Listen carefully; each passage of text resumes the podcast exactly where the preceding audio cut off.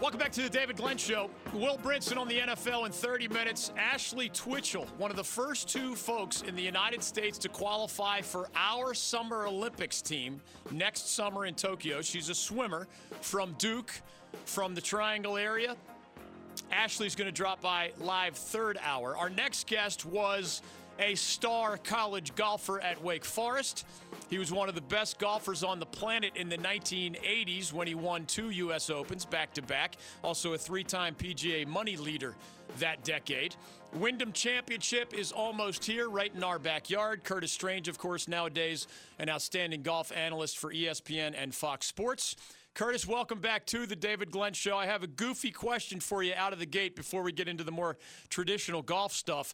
There's a weird Lexi Thompson golf story on the other side of the pond right now where her misplaced passport left 38 LPGA pros without their clubs yesterday heading into the Women's British Open. Did you ever have like a, a last minute emergency with your beloved clubs while you were in competition? Well, first of all, I wouldn't dare touch that with a ten foot pole on on the women and their traveling of golf clubs. I don't uh, blame you. You know, you know, actually, I I didn't. I I, I was very lucky, and I guess most did have issues with golf clubs or a passport, but I was you know, I was anal about a couple things, and one was my passport, and another was my golf club. I kept them really close. I kept them very close to me. If if you stumbled upon a place where you didn't think you were going to have to play golf or be asked to play golf, and you just had to use, you know, something that Carl Spackler grabbed from the back of the uh, clubhouse or whatever, how much different would that feel for you? Oh gosh. Um, it would feel different, but I think I'd play okay. Um, uh, it's uh, you know I remember not long ago we were doing an LPGA Tour event. Meg Mallon was still playing, and I grabbed her clubs and hit some shots with them, and I kind of liked them. you know, as we get older, we need to adjust and get a little lighter shaft, a little whippier shaft, and maybe that's what I need but the ego won't let me do it. But you know, I think he'd play just fine. You might not play at your your level to compete in a major championship, yeah. but I think he'd play just fine. Yeah, fortunately, in this particular story at the Women's British Open, the, the, everybody will have their clubs by the time competitive play begins a little bit later this week.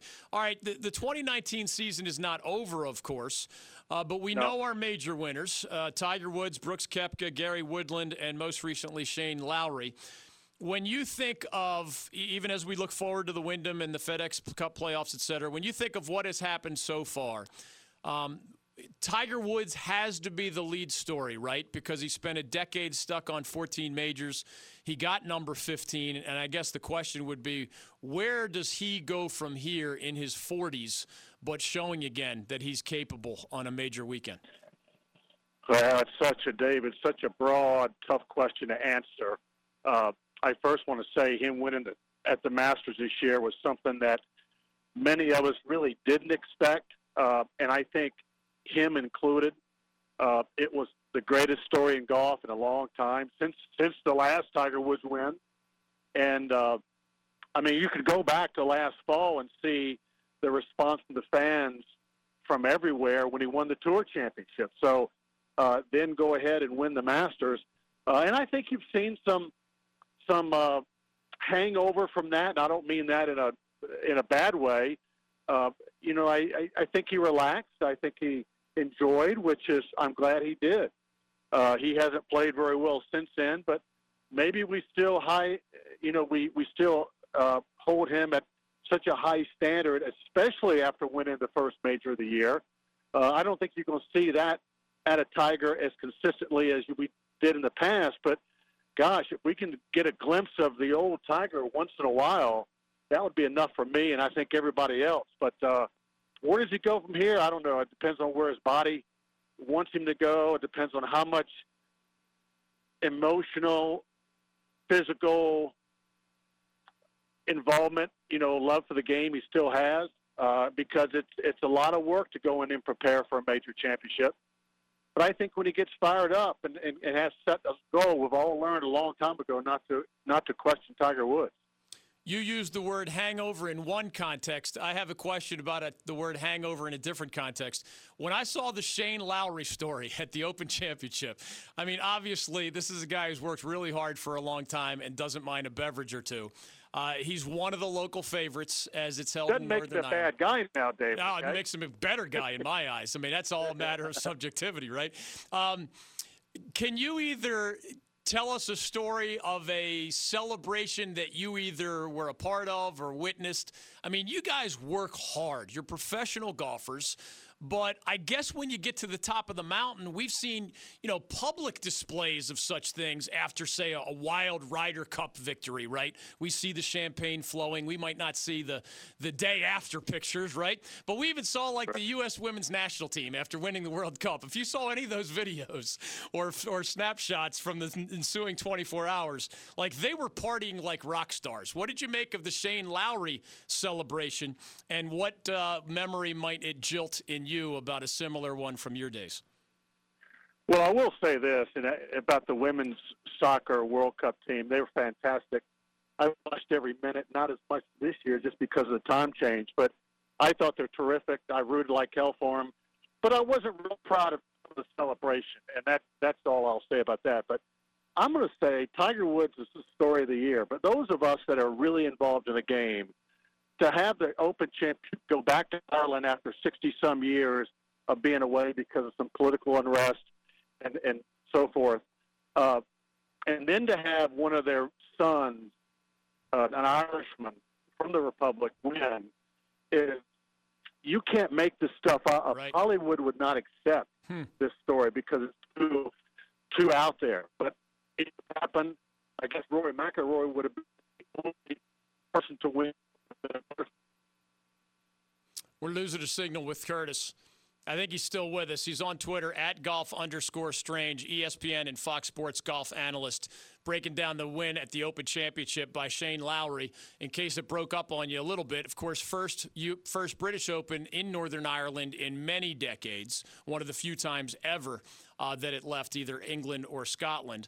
And then Shane Lowry of the Republic of Ireland, of course, was the guy who won and may still be celebrating all this time afterward. The four major winners this year Tiger Woods at the Masters, Brooks Koepka at the PGA, obviously his run of majors and even St. Jude this past weekend uh, certify him as maybe the best player in the world, certainly one of the guys to fit that description. Gary Woodland, another American, took the U.S. Open, and then Shane Lowry grabbed the fourth and final major of the calendar year. If you're a golf fan in our statewide audience, remember that the Wyndham Championship is underway in a sense. But Jordan Spieth, Patrick Reed, uh, Webb Simpson, Ernie Els, Martin Kaymer, Paul Casey, Hideki Matsuyama, many of the best PGA pros in the world are at Sedgefield this week. Competitive play starting on Thursday in Greensboro. Our guest Curtis Strange is a fun follow on Twitter at golf underscore strange. Darren, you have him back yet on um, one one thing about his uh, quick note about the celebration. I have a feeling that he was bothered more by the celebrations after goals in the Thailand win, which was remember 13 to nothing. I don't think Curtis would object to like the rock star party at the nightclubs or in the plane on the ride home or in the locker room. I, I don't think he would object to champagne or anything else flowing in those celebrations. I'm pretty sure he was talking more about on the field, although he did not sound like he wanted to go into those details too too much. Will Brinson's going to drop by in about 25 minutes on all things NFL. Ashley Twichell, one of the first two people from Team USA to qualify for next year's Summer Olympics. She's from Duke. She's from the Triangle. She has a lot of family and friends here. She will be part of the swimming group that will represent our country in Tokyo next summer. Ashley Twichell, third hour. Will Brinson later this hour. We'll see if we can reconnect with Curtis Strange, who may be in transit somewhere. 1 800 849 2761 is your ticket into the program. I didn't even get to my question about the Wyndham Championship for Curtis Strange, but for those who don't know, basically, the calendar has changed. You all know that usually at this time of year in the past, we did not have all four majors already in the books. So the PGA Championship was moved up on the calendar. We have four straight months of majors, right? April, May, June, and July is the new layout for the four majors, one in each of those months, starting with the Masters back in April at Augusta National. Well, if you're the Wyndham Championship, you are before the mega million dollar FedEx Cup playoffs. And all of the big guys play in that because remember, it's a $10 million grand prize for the winner. So it's multiple events. It's essentially the playoffs of the golf world. And you got a $10 million carrot waiting for you at the end of that. Well, the Wyndham is before the FedEx Cup playoffs, but it is after the four majors. And that's a new place on the calendar. So the question becomes what can you do to entice as many as possible of the world's best players to come to your event? These guys always show up for the majors. They, of course, would love to represent whatever, Europe or the United States in the Ryder Cup. There's a handful of others they would never miss the Players' Championship, some of the World Golf Championship events as well. And then the Wyndham, while an outstanding event, would be somewhere on that next tier. It's not a low level event, but it's not a major event, obviously. It's somewhere in between. So they've come up with the Wyndham Rewards, just as the FedEx Cup playoff dangles the $10 million money for the grand prize, the Wyndham Rewards dangles $10 million for a group of winners. And we got Curtis back, and I, he was finishing his answer about Shane Lowry when we lost his. Uh, his signal. But go ahead. We always love rock star celebration stories, whether you're talking about Shane Lowry's or one of your own. Well, Shane Lowry, I don't know where we got cut off, was certainly a rock star celebration, and good for him. And I've heard some funny tweets out there that Ireland had been waiting many, many years and been practicing drinking that Guinness for many, many years for a story like this. And it was it was fantastic. And I hope he continues to good play because we forget uh, Shane Lowry very, very easily could have won the U.S. Open. Right. When Dustin Johnson won in Oakmont some years ago. So a wonderful player. Curtis Strange joining us. Follow him on Twitter at golf underscore strange. Uh, the guys who run the Wyndham Championship here in our backyard, we're, you know, we're blessed with two events every year on the PGA Tour, sometimes more than that. Uh, but given your time at Wake Forest, you know our turf very, very well. They're a little bit disappointed in this year's field, even though they have Jordan Spieth, Patrick Reed, Webb Simpson, and, and a lot of other guys nationally and internationally. What do you make of the new calendar and the Wyndham's place before the FedEx Cup playoff big money, but after the four, all four majors on the new calendar, and the, the Wyndham rewards concept that they've come up with to at least try to attract the maximum field uh, each year? Well, yeah, I, it's, I get it. Uh, those who have played well that are already qualified for the FedEx Cup playoff which is a, another conversation for another day. Uh, and after the majors, which are five and five months, they need some time off, and they're going to take some time off, and maybe it comes at the expense of Greensboro. Uh, I get that, but as a player, you've got to do what you have to do. On the other hand, I'd rather look at the bright side that we do have two PGA Tour events in Carolina. Yeah. Uh, I love that, you know, we're back at Sedgefield. Bobby Long and his people, Sedgefield and their members, Wyndham, they've all come together to put on a hell of a tournament. And uh, it will be a hell of a tournament. And, you know, our favorite son, Webb Simpson, is playing well again. So maybe it'll be his week. What kind of money, in your eyes, motivates guys nowadays? Because my understanding of how the rules work, at least for now, is if they, you're high enough in that Wyndham top 10, you collect that bonus money whether or not you play in the Wyndham. I, I, mean, I wonder how hard it would be to change those rules. I don't know how many people you would need to approve the rules, maybe to say, hey, you want that Wyndham top 10 bonus money? You got to play in the Wyndham, right? I mean, that I would yeah. imagine that would motivate even more people. Yeah, but I also think that uh, that's probably against our policy on the tour. Okay. That would almost be like an appearance fee of some sort. Yeah. Or a or an uh, uh, an incentive to play and where other tournaments are not allowed to do that. So yes. I get that too. But uh, you know what? It's it's it's a long year. It's a little shorter year this year because of the condensed schedule. But um, you know, there's just everybody fights for the A1 ideal position on tour, a date, whatever that is. I don't know what that is. And I'm not so sure these World Golf Championships like Memphis last week and the FedEx Cup and these condensed majors I don't think it helps the regular tour because now you have so many mandatory, so to speak, tournaments, and it really does hit the rest, hurts the rest of the tour. So it doesn't matter how much money they put out there now. they they make their share.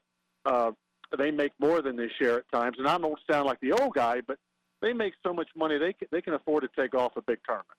As you know, we have not only the local draws like a Webb Simpson of Wake Forest, Davis Love from Carolina, Harold Varner from ECU. It was a nice, very last minute addition when Jordan Spieth added himself to the field just on Friday, I think like close to the deadline. I remember a time, Curtis, where I really thought Jordan Spieth, who I believe just turned 26 years old this week, I really thought that he was the next big thing, just as a casual golf fan. He's still an outstanding golfer and worth going to Sedgefield this week. But what is your big picture summary of where his career has gone? Because we've gone from thinking that he has as good a chance as anybody on a given weekend to thinking, well, he's an outstanding golfer, but he's not what he once was.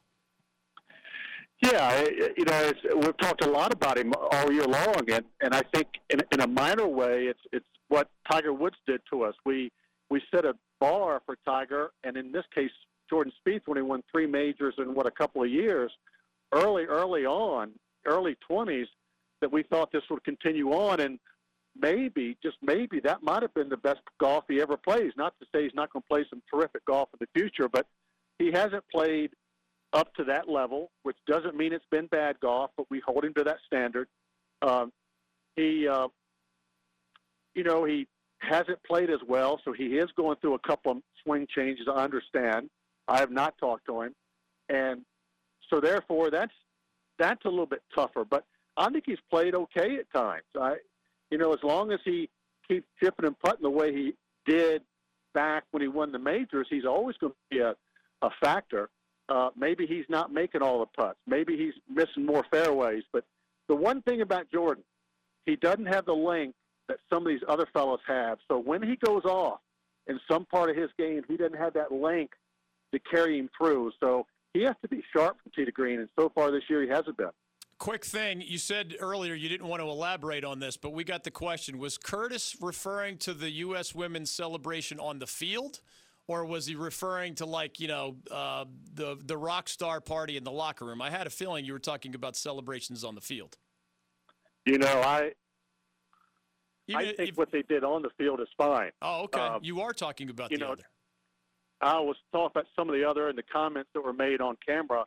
And for strictly this, as we get older, we all understand how important it is that image that we keep because they're such a role model for these young women and young men, but mostly young women around the country want to play sport and want to play soccer. And to come off and say some of the things they said on camera probably wasn't the, the, the smartest thing to do. But I know the emotion and the celebration takes over. But I think we still have to be aware of these small kids that uh that they, they just think these people are, are are such such heroes to them. Got it. Got it. Thanks for clearing that up. And as always, thanks for the time on the David Glenn Show. Hope you get to enjoy the beach. You guys enjoy a great week in Greensboro, okay? Thanks very much. Curtis Strange of ESPN and Fox Sports on Twitter at golf underscore strange. Appreciate him dropping by. You can catch Jordan Spieth, Patrick Reed, Ernie Els, Webb Simpson, Harold Varner from ECU, a lot of the legends of golf, Davis Love III, Ernie Els, a lot of the internationals, Paul Casey, Martin Kaymer, a lot of the up and coming guys from uh, first time winners on the PGA Tour earlier this year to guys that uh, maybe you've seen win in recent years. Everybody that is just on that next tier is going to be in Greensboro. Of the very top players, it's really only a handful. And as Mark Brazil, the guy who runs that event, says, in year one, he expected this kind of field, which he's proud of. In year two, he expects to be an even better field, in part because the calendar will be different again next year. We talked about our guest, Ashley Twichell, going to the Olympics in Tokyo next summer as a swimmer. Well, the Olympics also nowadays include golf. So the Olympics will take a chunk of PGA Tour golfers for that event next summer in Tokyo. It's one more sort of trick for the Wyndham Championship folks to navigate. But given the players' chance to get used to this new calendar with the majors more front loaded, and given that not everybody is going to be on an Olympics team, they expect an even better field next year at Sedgefield Country Club in Greensboro. Will Brinson on the NFL later this hour. Ashley Twichell, one of the very first to earn a Team USA spot at next year's Summer Olympics. The 30 year old swimmer, formerly of Duke, still trains and is associated with the Triangle Aquatic Center right here in Cary, North Carolina. She's going to drop by to share her story with us in a little bit more than 60 minutes. She is the oldest rookie swimmer from the United States to make the Olympics since 1908. 30 still sounds young to me, but it is old by swimming standards. We'll ask Ashley about her dream to become an Olympian and how she never gave up on that and finally made it happen a little bit earlier this month when she did punch that qualification ticket. Ashley, next hour, Will Brinson on the NFL. This hour, your phone calls on all of the headlines of the day. We'll give you more updates from NFL training camps. We'll give you more of Ron Rivera, Luke Kuechly, and Cam Newton in their own words, live from Spartanburg. Classic Sports Movie Challenge next hour as well. 1 800 849 2761 is how you can be next on The David Glenn Show.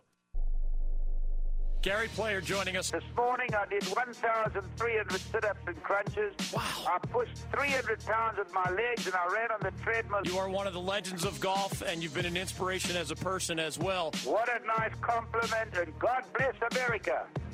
You're listening to The David Glenn Show. As a quarterback in sports, you're unanimously the leader, right? And, um, you know, I just know my worth to this team and, you know, know how much these guys, you know, believe in me and how much I believe in them. And, uh, you know, if I'm willing to do that, and I know I've seen other guys do the same thing too. Welcome back to the David Glenn Show. So far, so good for that guy, Cam Newton at Panthers camp. Quick updates from elsewhere in the NFL. The Miami Dolphins' new head coach, Brian Flores, said that veteran Ryan Fitzpatrick is clearly, that's a quote, clearly ahead of fellow Dolphins newcomer Josh Rosen and the team's quarterback competition.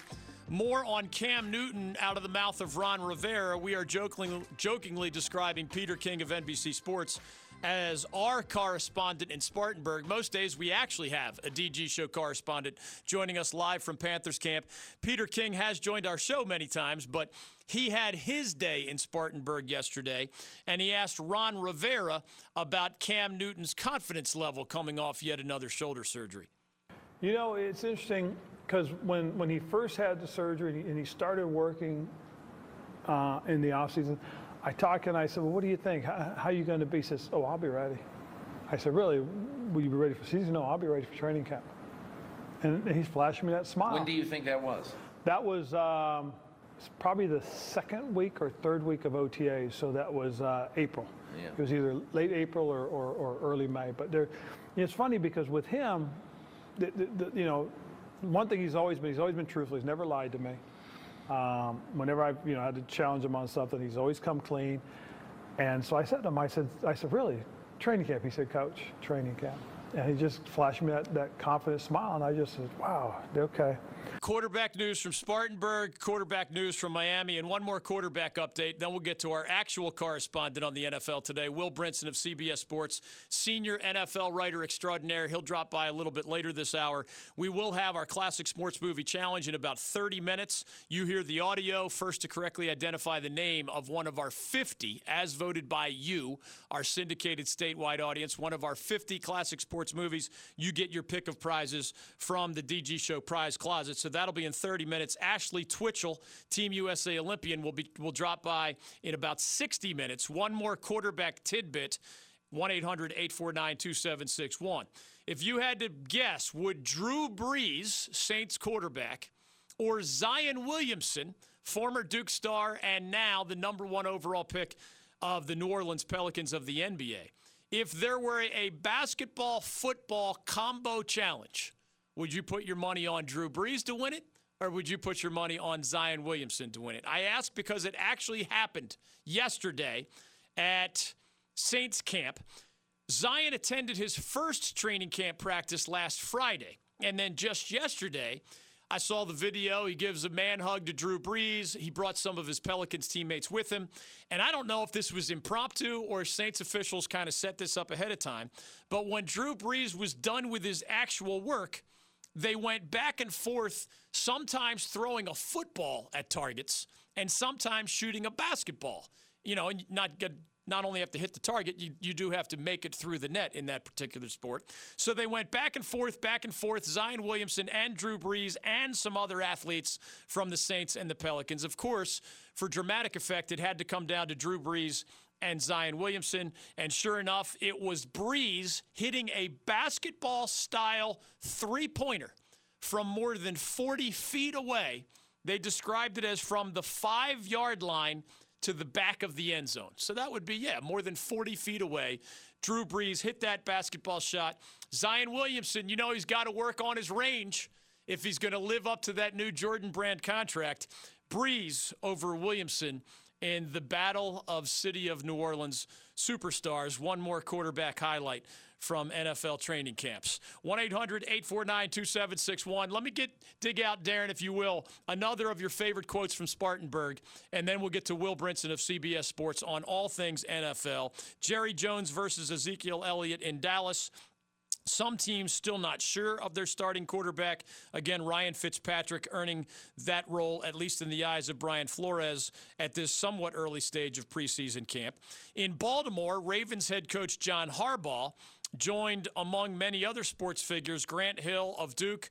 Muggsy Bogues of Wake Forest in defending the city of Baltimore from the recent attacks of the current president of the United States. Le'Veon Bell of the Jets apologized to you yesterday if you're a fantasy football owner who picked him last year when he ended up sitting out the whole season with the Steelers. He says if you pick him again this year, he will reward your fantasy football team by bringing you, I believe it was multiple trophy icons, as he shared that message on social media. This is Ron Rivera, of course, one of the relatively new changes that Peter King of NBC Sports asked Ron Rivera about was the transition from Jerry Richardson for a long time, remember, the first and only person who owned the majority owner of the Carolina Panthers. He's the guy who brought the NFL to the Carolinas, and there's no doubt about that. You can always remember Jerry Richardson fondly for that.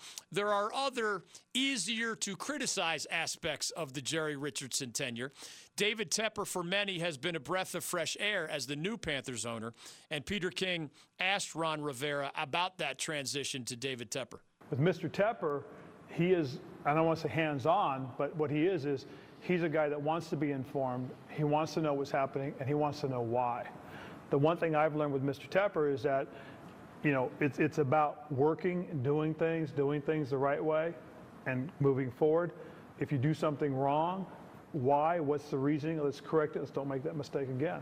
Um, that's really the thing that I've really appreciated as well about Mr. Tepper. Do you know what that reminds me of? Ron Rivera describing David Tepper, the relatively new owner of your Carolina Panthers.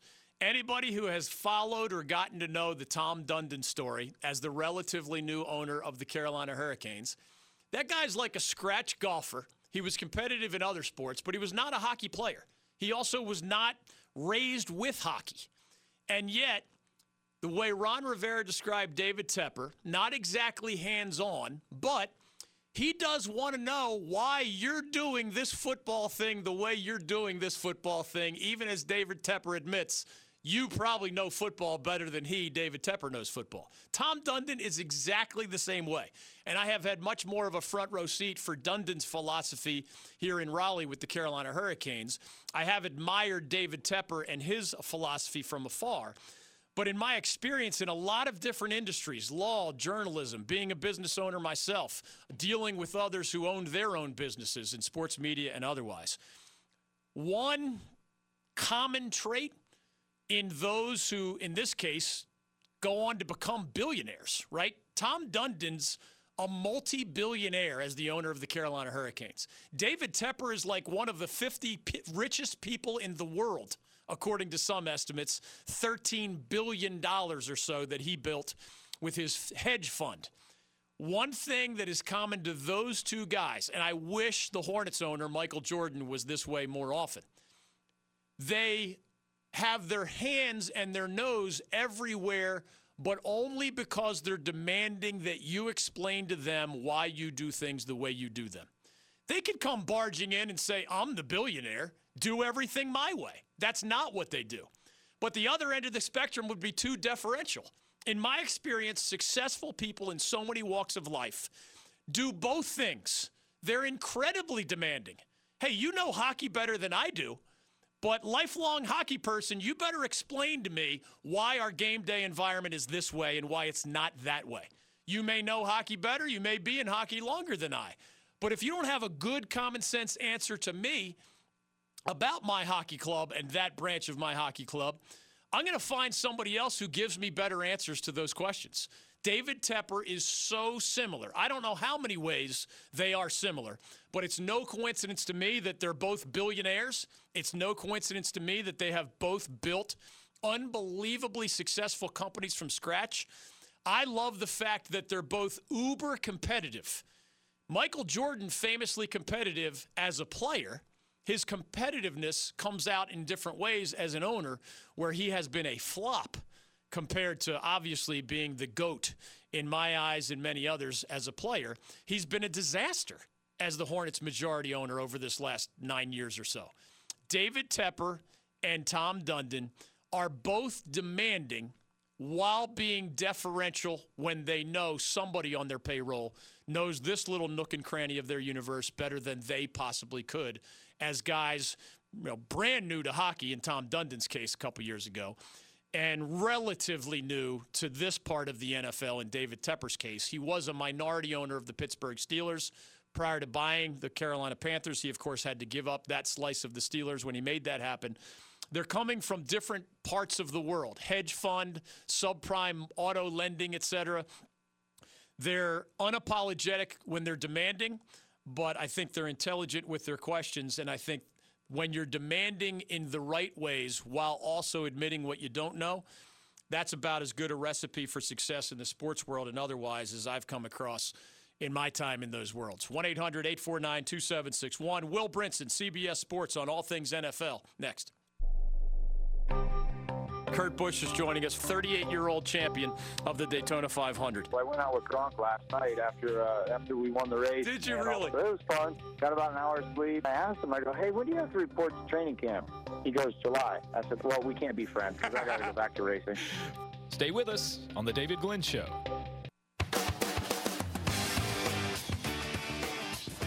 Welcome back to the David Glenn Show. Our next guest, senior NFL writer for CBSSports.com. Also, check out his daily Pick Six podcast. Will Brinson, welcome back to the David Glenn Show. How are you? Hey, what's up, man? How you doing? It's uh, it's been too long. It By has. the way, I find it, I find it, uh, uh, I don't, I don't, I don't know Curtis very well, but I did go to school with Curtis's son, Tom Strange, who's one of the best dudes out there, and a pretty good golfer himself. How about that? A little DG show mojo, Curtis Strange to Will Brinson on the same program in the same hour. We will try to build on that positive energy as we ask you about holdouts, whereas it seems like the New Orleans Saints and Michael Thomas. While you know, nineteen million dollars apart, uh, but when you look at his number he's supposed to make and the number he wants to make, it seems like that's going to work out fine. There are other places where prominent guys holding out could have unhappier endings. What, what do you make of Trent Williams in Washington or Ezekiel Elliott in Dallas or the other bigger names that fit this description? Melvin Gordon in the Chargers, et cetera. Yeah, I mean the the Michael Thomas thing shouldn't, like you said, shouldn't be a problem. There's a little bit of a game of chicken, I think, with um, Julio Jones and the Falcons and, and Mike Thomas and the Saints because you know one of them is going to get maybe get twenty million dollars. Pete Prisco said on my podcast he thinks the Falcons might uh, Julio Jones might simply be waiting to see what Mike Thomas gets before signing his deal. So we'll see how that goes down. Uh, as far as Zeke and uh, and, well, so I'll do Trent Williams first. That is a major problem. I mean, it is a major problem for the Redskins. Trent Williams at this point, um, you know, has dealt with an injury or injuries that have affected his, you know, career, and, and he sort of thinks. I think he looks at them as maybe uh, injuries that can affect his long-term health. Yeah. And as as a result, he doesn't trust the Redskin training staff right now. He simply doesn't, and that's why the uh, Washington is bringing in uh, Donald Penn, I believe, on a one-year deal. I mean, they they they are under the impression that Trent Williams might hold out for a much longer time. He just has one year left on his deal. You know, he's at 30. You know, he doesn't believe that this training staff can can get him right. So he's a possible trade candidate if they can end up, you know, bringing in enough bodies to replace him. Uh, and then as far as the running backs go, I heard Adam Schefter on uh, on I was listening to 99.9 uh, in Raleigh this morning. I'm driving towards High Point, Greensboro right now, but Cool. uh, you know, but uh, but was but was listening to Adam Schefter on Golic, Golic and Wingo, and uh, and he pointed out that you know that uh, Melvin Gordon, the Chargers are quote galaxies apart, which is fascinating. I thought there was a really nice little gap that they could find there in between uh, maybe what. Uh, what, what you had De- Devonta Freeman making from the Falcons and what you have David Johnson and Le'Veon Bell making. There's a $5 million per year window there you know, we could slot in at eight, at nine, eight, nine, 10, 11, 12 million per year.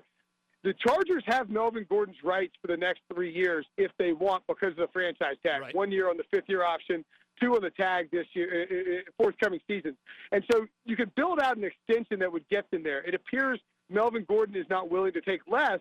And if that's the case, this one could really linger into the season. You know, he would have to, uh, he, he could, he could hold out till week 10 um, you know, thereabouts and, and, and save his service time. And then the Chargers have a Week 12 bye, so he could really mess things up for them and, and, and make things ugly. It, it, he's you know, people in fantasy drafts, he's fallen in like the second or third round.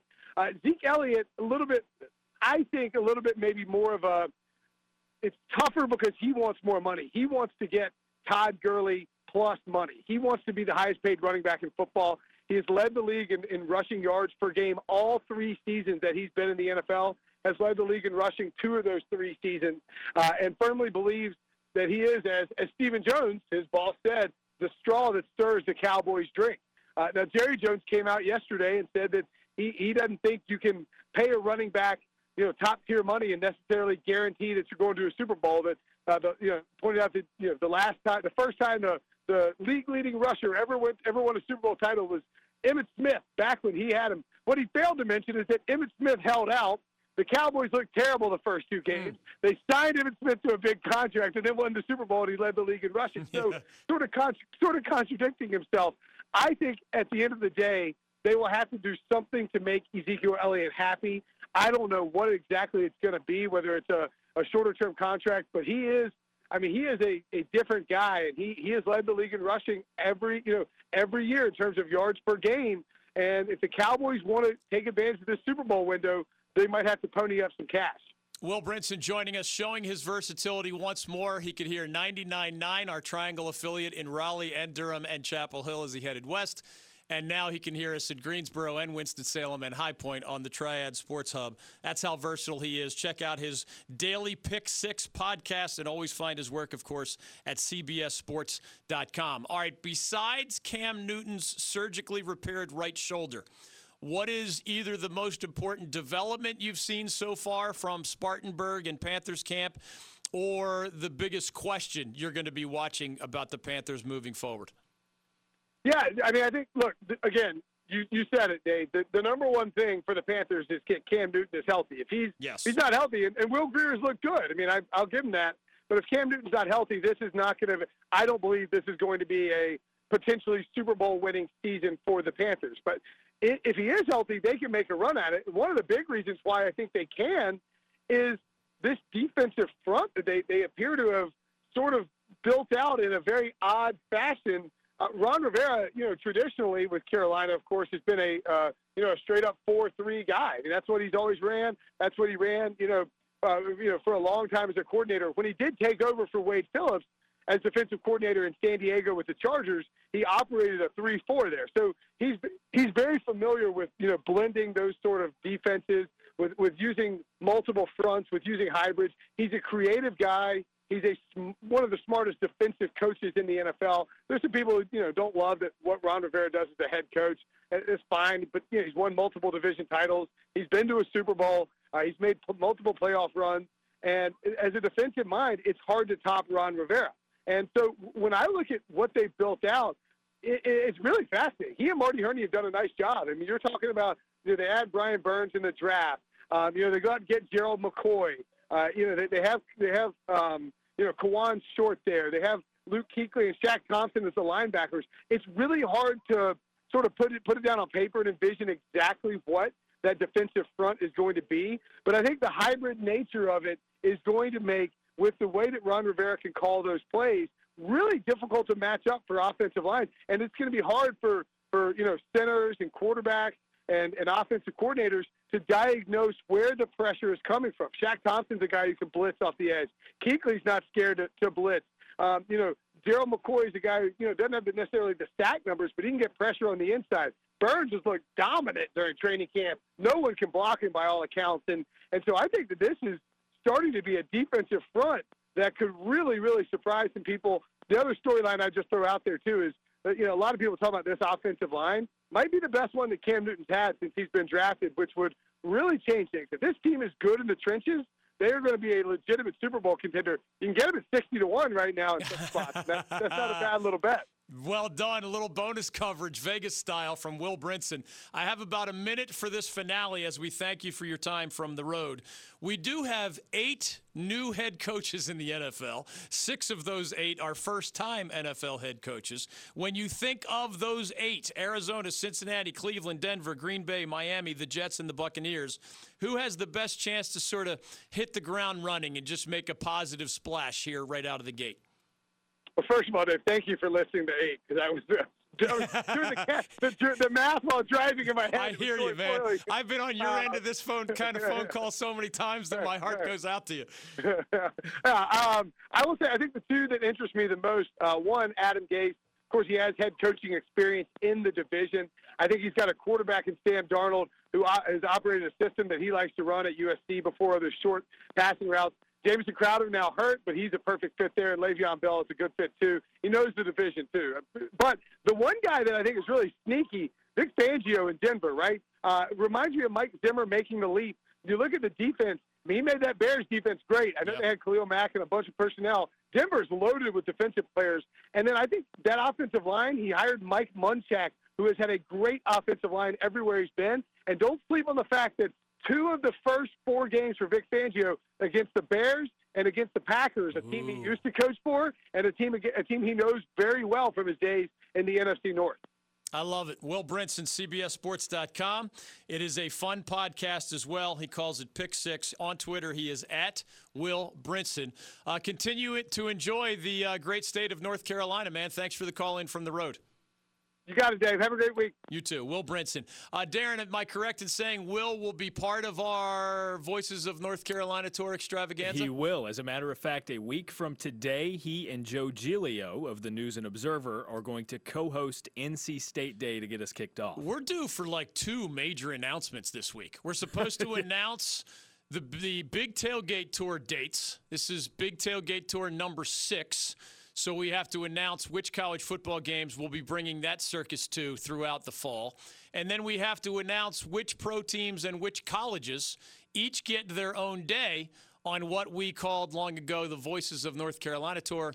My family and I are taking a trip to London. That means we turn over hosting duties to others. And unlike a usual guest host situation, there will be like a, a Wolfpack Day, a Carolina Day, a Duke Day, etc. Pro teams involved as well. We'll get to those announcements at some point this week. I guess it's only Tuesday, Darren, but those are somewhere in the near future. Classic Sports Movie Challenge, third hour. Ashley Twichell, U.S. Olympian, third hour. Your calls too on the David Glenn Show. Mike Lupica, welcome back to the David Glenn Show. Sports used to be called the toy department, and I said, look at the political scene and, and, and tell me that's any more real or, or more serious than what we see when people say, oh, stick to sports. Well, who passed that law? You're listening to the David Glenn Show. We have a U.S. Olympian joining us, Ashley Twichell from Duke and the great state of North Carolina, live in about 40 minutes. We're running out of chances for you to win the Classic Sports Movie Challenge, but there is one next on the David Glenn Show. Kevin Harlan is joining us. It was a boring game, and the guy ran out right through the formation as if he was a wide receiver to be a part of the play. The guy is drunk, but there he goes. You always think of calling that dramatic last-second buzzer-beating shot or a touchdown pass or, or something more historic. This is the David Glenn Show.